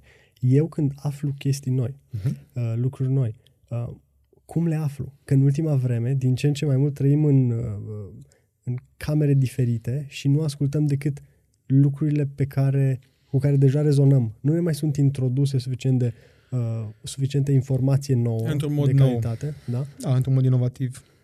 Și, uh, din păcate, iată, ajungem să ne adâncim în credințele pe care le avem în loc să le uh, punem la îndoială din când în când. Știi, într-un mod constructiv, desigur. Înțeleg ce zici. Uh, în mare, cum, cum, cumva că tot ce auzim în jurul nostru e un mirroring al ce deja auzisem la un moment dat sau de ceva da. ce întâlnisem sau văzusem la un moment dat. Înțeleg ce zici și uh, impresia că cine a zis chestia asta a zis-o pe la finalul secolului XIX și chiar uh, se gândea la uh, ceva care efectiv chiar e novel, chiar e nou pentru tine și informația, dacă chiar știi că nu ai... Deci, până la urmă, cumva despre, despre asta e vorba, ca să, ca să o prezentăm cât mai succint, eliminând uh, lucruri care ți se spun și le-ai mai auzit, mm-hmm. ții doar chestiile care, într-adevăr, sunt noi. Și se mai întâmplă, da? O, uite, o mutație asta, Omicron, să zicem, sau N alte mutații care s-ar putea să vină de la, de la, de la, de la COVID. Nu le știm numele în momentul ăsta. Mm-hmm. Când vor apărea, va fi o informație nouă, efectiv, pentru toți și cineva, uh, sau vor fi unii oameni care își vor altera oarește concluzii legate de copiilor, de percepție față de vaccin, față de societate, față de acțiuni. Că asta e chestia, nu e neapărat vorba că te vaccinezi sau nu te vaccinezi, că n-ar fi ceva nou. Poate uh, vrei să impui o protecție în plus copilului tău, o protecție în minus copilului tău, poate îl dai la tenis, că afli că Știi? E din nou permisiv să, să fac chestia asta. Despre asta e cumva vorba. Ați altera concluzia nu neapărat ca și gândire, ci potențial chiar și ca o, o acțiune, știi? Când afli ceva nou. Adică chestia asta nu e foarte uh, nu e, nu e foarte rigidă. E, e, e doar ideea că, ok, nu-l dau pe copilul meu la tenis în, în societatea și fix în ce se întâmplă astăzi, aflarea a ceva nou care să fie la modul, bă, uite, probabil a, a, acum sunt mai multe beneficii pentru copilul meu să ajungă să facă tenis decât să nu o facă pe când înainte, probabil că era o balanță sau exact invers. Despre asta e cum uh, vorba, ca omul să nu fie la modul, băi, eu nu o să fac niciodată asta, eu nu o să zic niciodată asta. Vezi, ai grijă. Sunt situații, sunt chestii noi care ți se pot întâmpla și care te pot face să până la urmă să zici chestia aia, să crezi chestia aia sau să faci chestia aia despre care ai zis că n-ai face, n-ai face niciodată. Despre asta eu cred foarte mult în, în chestia asta și nu o văd neapărat foarte mult uh, în rest. Adică, revenind la exact ce ziceai tu acum da. 7-8 minute, văd păi. o groază de polarizare în jurul meu, știi? Uh, zim ce ți se pare interesant din zona asta de cripto și de NFT-uri, pentru că uh, mi se pare că treptat ajunge mainstream. Încă sunt de părere că n-a ajuns oh. momentan, suntem încă super early, dar uh, cred că încet, încet începe să apară acel killer app de care uh, cripto avea nevoie ca să se uh, răspândească uh, maselor. Știi? Fie că e vorba de play to earn, fie că e vorba de NFT-uri în general, uh, Uh, fie că e vorba despre, uite, avem din ce în ce mai mult posibilitate de a plăti direct cu cripto, cu carduri de uh, fel de fel, fie de pe Binance, fie de pe crypto.com. Uh, da, o, o întrebare excepțională. NFT-urile, chiar de NFT-uri, nu, uh, am, aș putea să spun o cunoaștere limitată Mm-hmm. Adică nu, nu despre ele aș vrea cumva să, să vorbesc sau să concluzionez. Aș vrea să, să, să vorbesc și să... Con- dar ajung și la ele, știi? Mm-hmm. Piața efectiv cripto, exact cum ziceai tu, este nu early days. Mi se pare mega early days, iar chestiile care le-ai zis în supunctul tău al treilea cumva că se pot face plăți cripto, uh-huh. deja nu ajută foarte mult neapărat piața. E doar o ceva de genul, hey, we're here, știi? Uh-huh. Ce va ajuta total piața e ca și despre asta e cumva vorba. Eu asta cumva văd uh, în 10, 15, 20 de ani. Um, lumea fiind uh, o chestie hibrid între, între uh, ce avem momentan din punct de vedere financiar, bancar, uh, ca sisteme și așa, și după aceea blockchain-ul. DeFi, efectiv, despre DeFi vorbim. Despre păi, decentralized finance? Nu vorbim doar despre DeFi, despre asta zic. Vor, vor, vorbesc blockchain-ul integrat în toate, în toate, în cât mai multe, dacă nu cumva chiar toate, uh, arile de interes. Și asta uh-huh. e, da, prima e DeFi, dar asta zic, e doar una DeFi, restul uh-huh. ai storage, ai urban planning, ai uh, uh, uh, zi, pe, pov- uh, ajutor cu, cu poverty, ONG-uri, fiecare, știm deja, vedem câte, câte sectoare sunt. Aia zic, DeFi e doar unul dintre ele, decentralized finance. Într-adevăr, apare ca fiind printre cele mai, mai, mai, mai cruciale de, de aplicat și sunt convins. Băncile o știu, instituțiile financiare mm-hmm. mari le știu. Chit că vin și îți spun într-un interviu că a, nu vedem cripto chiar așa mișcare pe termen lung. La doar o chestie ca să scadă 2-3% și să, să dipă și să ia ei holdings-uri imense ziua următoare. This happened, this happens and will still happen. Știi ce zic? Da, da, da. Nu, e, nu, e o, nu e o chestie nouă. E doar, e doar ideea cum faci până la urmă instituțiile care sunt de când lumea și pământul să fie ok cu chestia asta și să le integreze. Ele o văd și ei ca, ca o soluție. Problemele sunt de uh, scala, de, de scalability, mă gândesc de integrare efectiv și de a bate palma, de a face, de a face un plan bun. Ca o soluție blockchain o știm. Pe, pe cine e are uh, cât ai interes în, în, în piața cripto, realizează că blockchain-ul ca soluție e mult mai transparent, secure, uh, uh, greu, dacă nu cumva chiar aproape imposibil de, de, de spart uh, și e foarte linear. E foarte linear, adică tu și tot timpul ai, ai în fiecare bloc da? acces exact spre, spre toate uh, unique key-urile, private key-urile de care, de care ai nevoie ca să afli exact cine, de unde a trimis un mesaj, o sumă de bani, o anumită whatever, știi? Chestia asta, tot, toată transparența asta, tot opusul de shadiness față de conturi în insulele Cayman și ce mai știm, evident că poate fi și ar trebui să fie o soluție în 15-20 de ani, că instituțiile mari și în ce mod o vor adopta, nu doar să aibă holdings-uri în spate, ci chiar să o adopte, să o folosească tehnologia, asta rămâne cumva, rămâne cumva de văzut. Dar utility-ul, uh, uh, room for growth, e un market de 2.5 triliarde de dolari. Nu prea mai e cum să mai duci să fie obsolit. Știi? E numai o chestie acum de cum, de ce proiecte vin care sunt și mai utile, și mai bine uh, făcute, mai bine gândite, mult mai bine scalabilizate.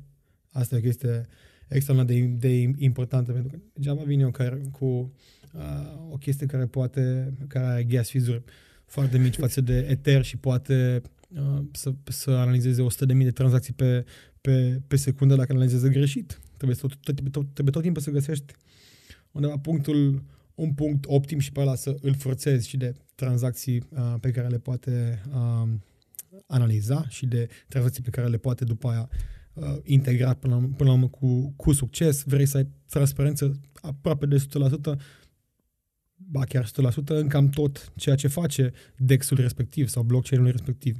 Iar apoi, ca ziceam, acum vă 5 minute până la urmă de NFT-uri, le-aș lega de chestia de cam tot ce zicem, de cam tot ce ziceam, în sensul în care uh, pe cam tot ce este deținut de cineva, conceptul de NFT vine cumva mână-mână. Contractul și obligația, contractul în care poți efectiv, vorbim, adică na, tu clar și cu, și cu Stanca și cu restul avocaților, mă gândesc că, evident, uh, vă gândiți mult că poate rezolva problema asta de, de, de dreptul la, la, la, la contract și de a avea ceva, dreptul de a, de a poseda ceva, un NFT efectiv. Îți, îți demonstrează în contract că tu ești unicul deținător al chestiei alea și nu numai. Poți să ai și o obligație în spate în care până la urmă să uh, să îl implici pe cel care, care îți cumpără, care îți deține acel NFT să, nu știu, poate să fie, cum zicea, am văzut o chestie, nu prea l-ascult pe Gary Vee, dar am văzut o chestie la da. în care zicea că, uite, uh, foști artiști, foști mari uh, pictori, dacă ar fi avut cumva un NFT să-și vândă uh, paintingul, după aia puteau să, să vândă și acuarelele sau toate uh, ustensilele pe care le-au folosit pentru crearea chestiei alea, împreună cu un meeting față la față, cu băut niște, niște vin, cu o poveste, adică cum ar fi să cum ar fi să-l poți uh, să, să poți să cumperi da? o, o piesă de la, de, la, de la Picasso, mă gândesc că ar putea da. top 0,1% din, din oameni din lume și după aia să și conversezi un pic cu el, să, să, să, să, să, să vorbești, să înțelegi cum, de ce uh, da, s-a vorbește despre usability din spatele NFT-ului, nu doar să deții acel, uh, exact.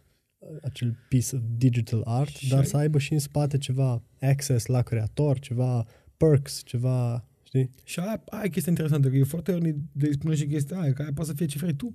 Știi? Mm-hmm. Eu, uite, m-am gândit, uite, m-am gândit, poate să fie un masterclass, da? Poate să fie, poate să fie orice. Și uite, asta e chestia interesantă, pe chestia care chiar, să zic, au și, au și utilitate umană, efectiv, eliminând DeFi, storage și chestii care da. fac oricum bine omului, dar fac bine instituțiilor, vorbind doar de urban planning, de development, de, de poverty și chestii de genul ăsta, ar putea fi N NFT-uri în spate care să dea obligația unui om să se seteze un ONG, să doneze o anumită sumă, să să fie cumva o, e o obligație în spate, dar care poate obliga un anumit cumpărător să fie implicat într-o acțiune caritabilă, da, într-o acțiune de dezvoltare. Știi? Imaginația e singura care ne pune obstacole și tu ai zis bine, dar să știi că uh, mediul juridic va fi profund uh, uh schimbat. Im, da, și, și implicat. Și, și schimbat și implicat uh-huh. și uh, pus la încercare. Pus la încercare pentru că, vezi tu, odată ce uh, ai scris contractul ăla în cod, uh-huh. nu mai prea ai nevoie de juriști pentru a face mai nimic cu el. Cu atât mai puțin de judecători, pentru că code is law da. și, prin esență, un smart contract nu mai are nevoie în executarea lui de... Nu, nici nu mai este... Uh, nici nu mai e afectat de un scrutin. potențial de, de, un, scrutin. de un scrutin. Exact. Da. Prin definiție, da. practic. Dacă poate fi afectat, nu mai e prea deci, smart contract pe blockchain. Aia zic, sunt și unele domenii care îți la de, bă, stai puțin, asta înseamnă... Asta îmi, place, înse... îmi place ideea, dar asta înseamnă că rămâne fără job, da. Exact, exact. Păi stai da. puțin să sun pe soția mea care vin... Uh, să sun pe Viorica să văd că-s gata saramanele, știi? Da. Bă, evident. Și în DeFi, crezi că, crezi că e la fel? Da, oameni, oameni, oameni din finance în spate, chestia asta mă, mă va ajuta? Nu va lua probabil din atribuții și din funcții, da. da. Cum ar fi să, să, să înțeleg că asta se va întâmpla oricum? Ha? Deci judecătorul ăla, până la urmă, e narrow-minded dacă doar crede că el, că el are șanse să, să, să, să get out of it, știi? Să iasă un pic din situația. Până la urmă, concluzia pe care ar trebui să o aibă entitățile, da? Care se luptă cu implicarea în chestia asta, e ok, e ok this is happening. Mm-hmm. Cum e totuși să fac cel mai bine și și, și, și pentru mine și instituția mea? Și lucrurile astea nu se întâmplă de pe azi pe mâine. Știi, joburile, pe cât ni se pare nouă că vom fi uh, afectați de automatizări și așa mai departe, uh, nu, nu-și pierd toate persoanele joburile deodată peste noapte. Ai suficient timp încât să realizezi schimbarea și să te pregătești. Uite, chiar voiam să te întreb, pentru că noi ne știm de atât de mult timp încât uh, poate nici vrem să spunem, pentru că mi se pare că suntem bătrâni, dar tu știai, la mine e clar, îmi dădeam seama, sau mă rog, exista jobul pe care eu l-am în prezent uh-huh. uh, când noi ne-am cunoscut. Dar când eram la școală noi, jobul pe care tu l-ai acum exista măcar? Da, nici nu... Eu nici nu știam că există când am, când am, când am aplicat eu inițial, când am început să, să aplic la jobul și vorbim de acum iată, patru ani, știi? Iată, vezi? Patru ani, patru Piața ani și muncii ceva. se schimbă, evoluează, se da, creează noi oportunități și tot timpul va exista ceva de făcut Uh, pentru oameni, în ciuda utopiei și socialiste pe care încearcă unii să o și creeze. Și mai e o chestie de, de adăugat la asta. Muncind efectiv, având roboți de mei, da, pricepându-mă cât de cât la, la, la chestia de asta, ajung un pic la o, la o concluzie care cumva conversă a ce, a ce ziceam. Adică nu numai că ne iau și ne pot lua din, din joburi robotele astea, într-adevăr, ne iau din joburile manuale pe care le-am avea Înțelegi? Ei automatizează, ar automatiza N chestii pentru care avea nevoie și de mai mulți oameni, chiar de mai mulți oameni decât avea la început în echipa de, de mhm. development, în destule cazuri, să se uite peste ce face robotul și să-l optimizeze, mm-hmm. știi? Și, să, mm-hmm. pe, și, pe, și peste ce face NFT-ul, pentru că aia ai, deci să ajungi efectiv la, la concluzia că ok, ne-au luat joburile, să pleci și să lași o chestie automatizată și robotizată doar să-și facă treaba, aia e cea mai mare ignoranță posibilă. Mm-hmm. Înțeleg ce spui. Deci, practic, um, am înlocuit persoanele care făceau un anumit task cu un robot da. și am adus altele, în mod ideal, aceleași persoane pe care le-am dat afară, să supervizeze robotul ăla, da?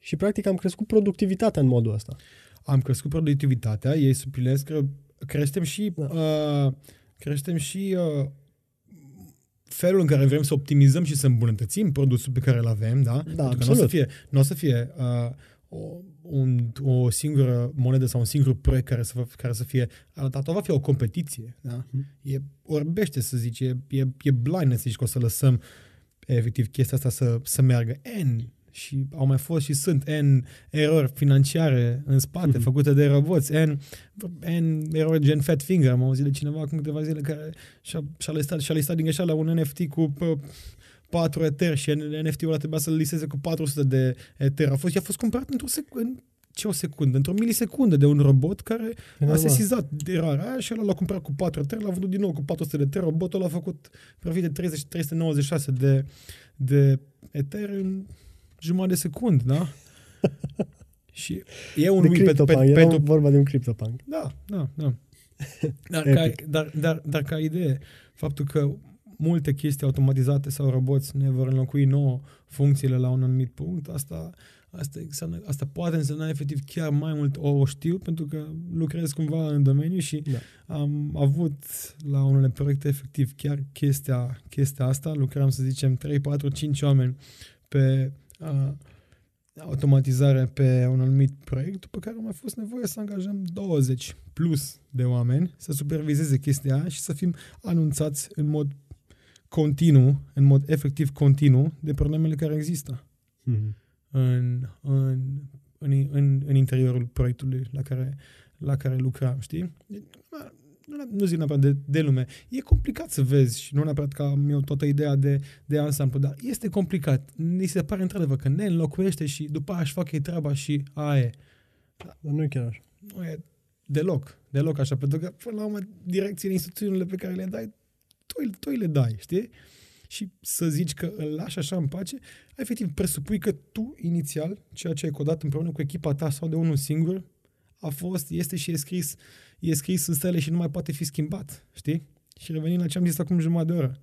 Atât timp cât I get some new stuff, I get some new, uh, some new information, știi? Atât timp cât nu alterez concluzia despre aspect este ce spune asta despre mine. La fel și roboții. Lumea se schimbă de la lună la lună. NFT-uri, cripto, una alta, COVID, tot ce vrei. Peste câteva luni, robotul care este extraordinar și face treaba fantastic de bine astăzi, whatever it may be, s-ar putea să fie obsolit peste jumătate de an. Știi? Mhm.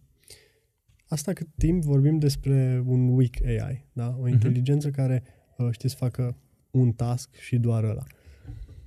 Am ajuns Ce părere despre, uh, nu știu, preocupările lui fratele Elon, de exemplu, în materie de Neuralink, din cauza fricii pe care o are în legătură cu inteligența uh, artificială generală? Uh, nu știu exact uh, în ce... În ce... Adică, hai, hai să vorbim un pic despre, despre știu, AI, știu dacă, că, dacă am ajuns aici. Știu că... Asta era subiectul. Uh, ești mai degrabă um, în rezonanță cu ideea că um, ar trebui să pășim cu... Sau, mă rog, oricum ar trebui să pășim cu precauție în domeniul ăsta. Dar crezi că va fi mai degrabă un prim pas spre finalul a ceea ce înseamnă umanitate sau va fi uh, în beneficiu oamenilor. Va în fi momentul în care vom descoperi, dacă vom descoperi, când un vom hibrid, descoperi. Va fi un hibrid, va fi un holy grail pentru unii și în continuare va fi o chestie de, de neperceput, de neconceput pentru, pentru, pentru alții. Eu nu, nu văd, nu știu, rude de, rude de ale noastre un pic mai, mai în vârstă sau oameni care nu lucrează neapărat în tehnologie, uh, fiind niște adepți ai, în prima secundă al uh, orice fel de development se va întâmpla de acum încolo uh-huh. cu AI, never mind ce există deja, nevertheless ce există deja. Um, în principiu trebuie să fie cumva un hibrid. N chestii vor, uh, vor ajuta uh, umanitatea. Pentru că roboții pe care... Uite, mai știți ce ziceam de, de robotul la care devine obsolit după jumătate de an? La da. care unei ai bun, se poate malea cumva și pe situații noi care se, se întâmplă. Dacă cam mai ideea, dacă, da, dacă are un cod de machine learning în spate, el va înțelege, va lua, își va lua updates și se va, se va malea așa ca o plastelină, știi, și își va, își va și schimba un pic uh, concluziile. Deci în jumătate de an el, el se va update-ui puțin față de ceea ce, față de ceea ce există. But that's still not, not enough. Adică AI-urile până la urmă sunt exact ce e în definiție. Este, sunt o inteligență. Fac uh, și au capacitatea de a face cam orice le scrii tu. Dar tot e, tot e artificială.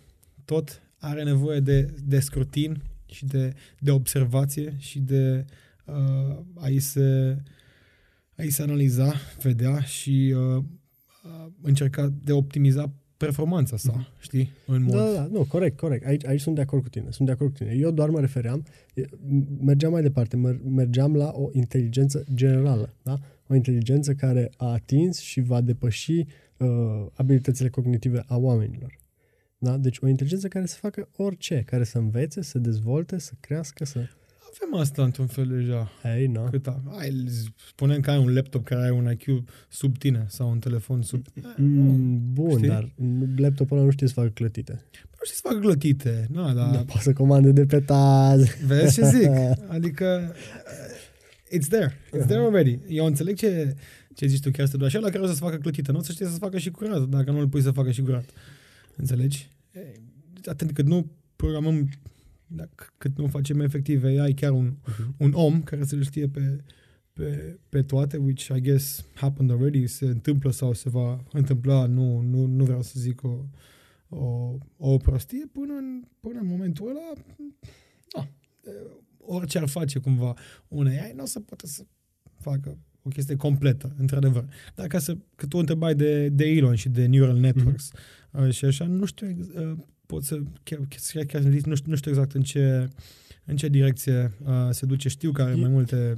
Deci el vrea să implanteze uh, un soi de device uh-huh. um, care să ne ajute să interacționăm cu uh, calculatoarele în mod direct, uh. având în vedere că bandwidth-ul de comunicare între noi e extrem de limitat acum.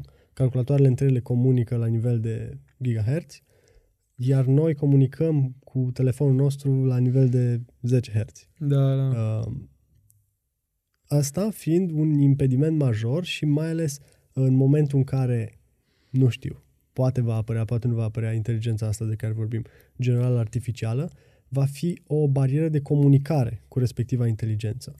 Uh, fapt care, în viziunea lui, ne poate aduce uh, pieirea pentru că vom fi ca, ca și cum inteligența, ca și cum noi am încercat să comunicăm cu copacii. Da. da? Uh, copacii, da, se mișcă, încearcă să transmită, se duc crengile lor spre soare, dar atât de lent încât noi abia dacă percepem. Știi? Și nu avem din cauza asta, din cauza limitării acestea, nu, nu avem un mod de a comunica uh-huh. cu ei. E aproape absurd să ne gândim. Da, știi? da, da. Uh, și atunci, ce vrea el să facă e cumva o simbioză între uh, om, între om și, și, între om și, și calculator, și calculator da. pentru a nu fi lăsați în urmă. Da, uite, Știi? probabil uh, chestia asta e, o să fie și mai, și mai double cu cât mai mult uh, uh, ne băgăm în zona de quantum computing, știi? Mm, da, da, nu știu, uh, e, e posibil ca de acolo să avem un Interesant un că ai folosit cuvântul absurd, știi? Și dacă stai să te gândești câte chestii avem și se întâmplă în ziua de astăzi da. comparat cu acum 5 ani, le-am fi numit și atunci absurde. Am, da. am fi numit fără supărare, vorbim chiar și în pandemie, acum un an. Da, da. Un an, un an și ceva, deci în plină pandemie, de zicea de metavers, de ideea asta da, de, da. de hologram. Uite de pe Wikipedia, lui metavers. E un, cred că eu cu tine avem pagină mai lungă de Wikipedia, nu știu. Zic așa ca, da, ca da, idee, da. adică nici măcar gen sursa a explodat. principală. După, uh, după keynote-ul lui, lui Zuckerberg, povestea cu metaversul a explodat vorbesc ultimele săptămâni, efectiv. Deci va mai dura ceva până să, până să fie da. documentație în, în, în spate despre, de, despre, despre lucrurile astea. Uite cum s-a întâmplat și la GDPR, evident. Uh-huh, și, uh-huh. Și, și dreptul va veni cumva, cumva în zona asta. Dar să, mm, să, să, să revenim doar, doar, doar la ideea asta lui, uh, a lui Elon. Nu mi se pare cea mai absurdă chestie care se întâmplă, în primul rând. Uh, doi, ca idee, e aplicabilă, funcțională și interesantă în momentele în care chiar ai vrea să faci asta, dacă n-ai, când ai vrea, de exemplu, chiar efectiv să accesezi ceva. Vorbim Matrix acum, da? Da, da, da? absolut. Să nu, nu au ajuns în punctul în care uh, au implantat uh, până în maimuțe, vor să implanteze anul viitor, uh, vor să implanteze prima persoană, uh-huh. maimuța se joacă Pong și chiar acum am ascultat un interviu Pong? cu Elon, da, și alte jocuri. Pong, you know Pong, cu creierul. Mm, nu știu. Da, e șocul. E șoc. O să, foarte o să, interesant. O să citesc despre chestia asta. E super early. Mai ai făcut foarte curios, da. Da, o altă zonă care e super early, dar uh, pf, ei vor ca prima um, primul use case să fie uh, pentru persoanele uh, care și-au pierdut uh, controlul motric, da? persoane care nu-și mai pot mișca mâini, picioare, uh, știi? Cumva da. să fie un medical uh, use uh, în prima fază. Fără să, fă, fără să cunosc foarte, foarte multe în, în, uh, în privința asta, am mai văzut parcă și persoane cu dezabilități, cu tehnologii noi, extraordinare, cu modul de a da. comunica pe cât de unul la unul se poate cu ceilalți cine nu poate comunica și e paralizat, cu uh, uh, tot felul de chestii. Deci, cumva, uh, încerc să-mi dau seama ce se poate a fi în plus, pentru că unul, da, clar, ar avea nevoie de uh, și de, de, de, de cât de mult ajutor se poate ca ei să, să, să poată comunica da. în societatea unul la unul, dar în același timp mi se pare că deja se, s-au întâmplat și se tot întâmplă oricum o groază de, uh, de, de muncă utilă și în, uh, în domeniul ăsta ce, nu, ce emite probabil Elon să ne zică după cum zici tu, e că într-adevăr se va întâmpla prima dată doar pentru persoanele cu, dificultăți, cu dificultăți de motricitate, dar că la un moment dat ar putea să fie păi... aplicată și la mine și la tine și problema acolo e că nu o să mai putem A, să... Nu, el acolo tinde. Eu uite, eu deja nu, dacă nu am niște numere de telefon vechi pe care le știam de niște ani, să zic cum e lui maică mea sau un prieten bun, eu nu mai rețin un număr de telefon. Normal. Lumea nu mai știe în jurul You outsource it lumea nu mai știe în jurul nostru să facă calcul mental. Eu mă consider efectiv cumva norocos că calculez when we, when we da cu, știi? Când eram, când eram Stai să pun la zi un stai că mie îmi place să fac asta. Ia, ia, uh, 93% din 176. Am dat-o prea greu? Mm, s-ar putea un picuț. Pe zona 156, ceva de genul ăsta, 156-157, dar nu știu să dau exact cu, cu, cu, cu virgulă. Bun, hai că o să ne spună cei care ne ascultă dacă ai dat-o bine. A intrat, a intrat fix în zona procentelor aia pe care nu o să spunesc. Chiar 100, 100%. Dar da, nu, uite, uite, uite, chestii, chestii de, de genul ăsta care până la urmă sunt învățate de copii în primele zile de, de școală, asta le va elimina puțin. Da. Cu Înțelegi? Peste 20-30 de ani vor fi mult mai practici în, în multe alte chestii în care noi nu suntem și nu am fost copii, dar va fi o chestie foarte greu de, um, de comparat unul la unul, efectiv, cu ce copilărie, ce studenție, ce școală am, am făcut noi față de ce vor, vor face ei sau ce va face Filip, efectiv, știi? Ce fel de... Da. E o, e o, e o direcție uh, un pic obscur așa, uh, în care să, adică n-are, nu, nu o poți percepe, nu o poți, uh, nu poți atinge foarte, foarte puțin tangibil toată zona asta în care ne, ne îndreptăm și uh, ne dăm cu presupusul și până la urmă este și rolul nostru într-o oarecare măsură să încercăm să presupunem ce va urma. Știi? Să încercăm să facem ordine, să, să, să avem curajul să uh, abordăm genul ăsta de subiecte, că exact asta povesteam și cu Coco, când am vorbit despre metavers. Măi, unele chestii sunt atât de bizare, atât de ciudate de discutat, parcă nici nu ne vine a crede că vorbim despre cum o să fim, uh, nu știu ce, uh, animăluțe prin metavers și o să te invit la mine acasă în spațiu virtual și așa mai departe. Ni se părea că e dintr-un film atât de îndepărtat și de ciudat, poate niciodată uh, uh, să se întâmple în viața reală, dar iată că am ajuns și aici. Și avem nici 30 de ani. Știi? Corect. Ce se va întâmpla Peste mai departe. 20-30, da. da. Um, e, e clar. O...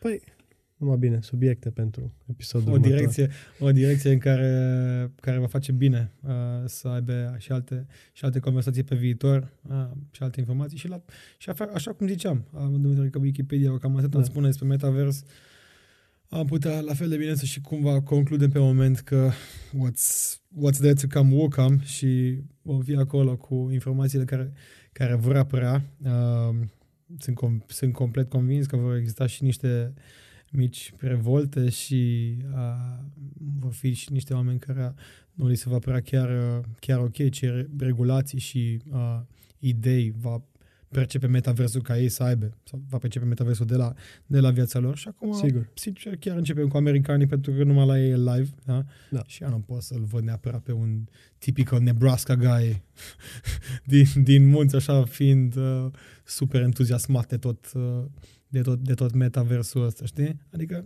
Um... Da, pe, peste tot vor fi uh, nu doar early adopters, dar și uh, persoane care se vor opune vehement schimbărilor de genul ăsta, schimbărilor majore. Normal. Știi? Normal. Deci, clar, când vine o chestie din asta la nivel de, de societate, de mod în care ne gestionăm relațiile, uh, dar știi cum? Mi se pare că s-au pus în mișcare niște forțe atât de puternice, încât uh, tipul ăla din Nebraska, de unde zici tu, din munți, nu știu dacă are aceleași arme sau arme, uh, uh, cum să spun, utile în a se duela cu uh, genul ăsta de uh, mișcare. Uh-huh. Va fi foarte interesant. Tot ce poate el să facă este mai, am să... Am mai calculat un pic, e 163 și ceva. am dat, uh, am avut eroare. De... Uh, scuze. Tot, tot ce poate el să facă este să nu participe, uh-huh. știi? Uh-huh. Și într-o oarecare măsură, un număr suficient de persoane care nu participă uh, reprezintă o uh, împotrivire rezonabilă. Dar uh, încetul cu încetul, uite-te, exact cum s-a întâmplat cu smartphone-ul. Au fost oameni care au zis, ce, vreau taste, eu vreau să apăs. Exact cum se întâmplă și cu vaccinul, dacă stai să așa. Cum se întâmplă și cu Absolut. Absolut. Având de vedere că derogarea asta este Absolut. una încă opțională, da. putem, o putem compara situația unul la unul cu smartphone-ul, cu, cu metaversul, cu alte chestii care sunt și ele opționale și care au avut și ele niște early adopters, niște, niște maven, uh, da. după aia niște oameni care știu totul sau aproape totul despre ele, niște connectors, niște oameni care conectează cumva, cumva ideile și, evident, un salesman. Da, dar vezi, nici nu o mai percepi ca pe o obligație, nici nu o mai percepi ca pe o uh, constrângere. Um, hai să ne referim la telefon, da? Că uh-huh. a mhm. trecut suficient de mult timp încât să nici nu mai găsești pe bune, decât dacă depui un efort semnificativ, un telefon cu taste. Da. Ca să nu mai vorbesc despre uh, ce impediment major este în viața de zi cu zi să nu ai un smartphone. Adică, efectiv, te simți mai prost. Și între noi fie vorba, cam ești.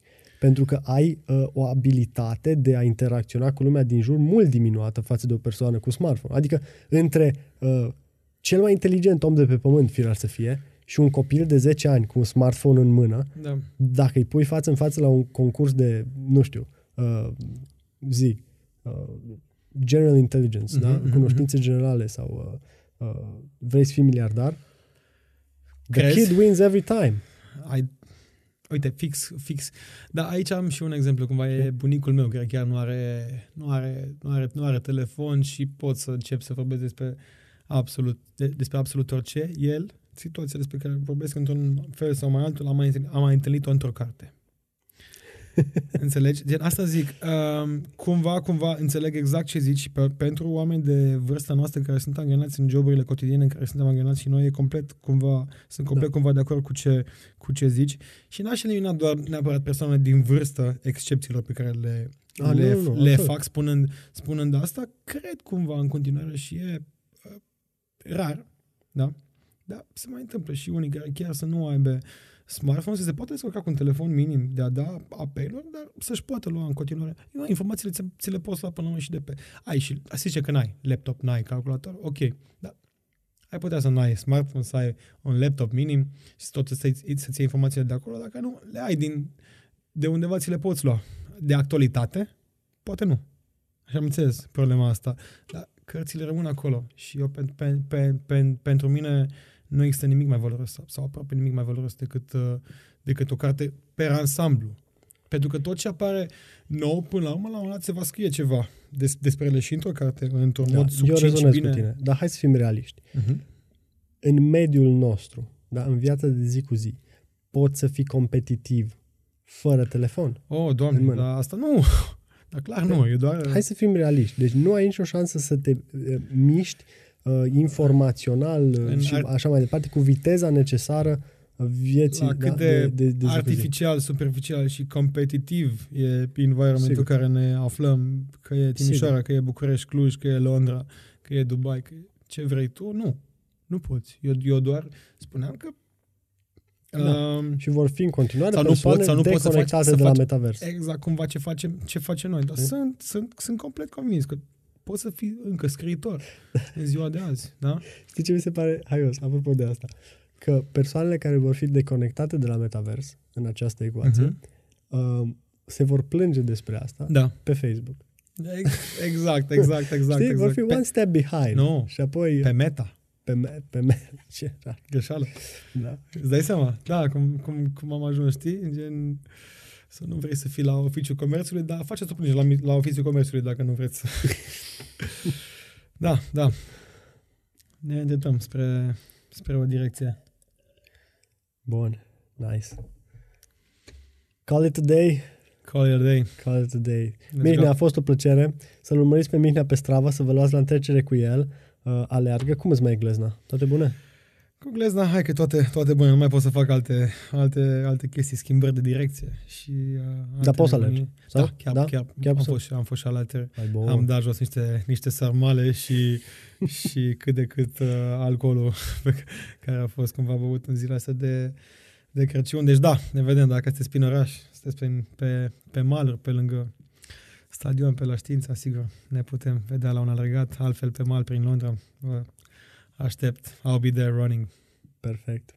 A fost o plăcere și oricând te aștept aici. Asemenea, mersi frumos de, de invitație duble. Salutare tuturor. Ciao, ciao, ciao. Ne vedem în episodul următor.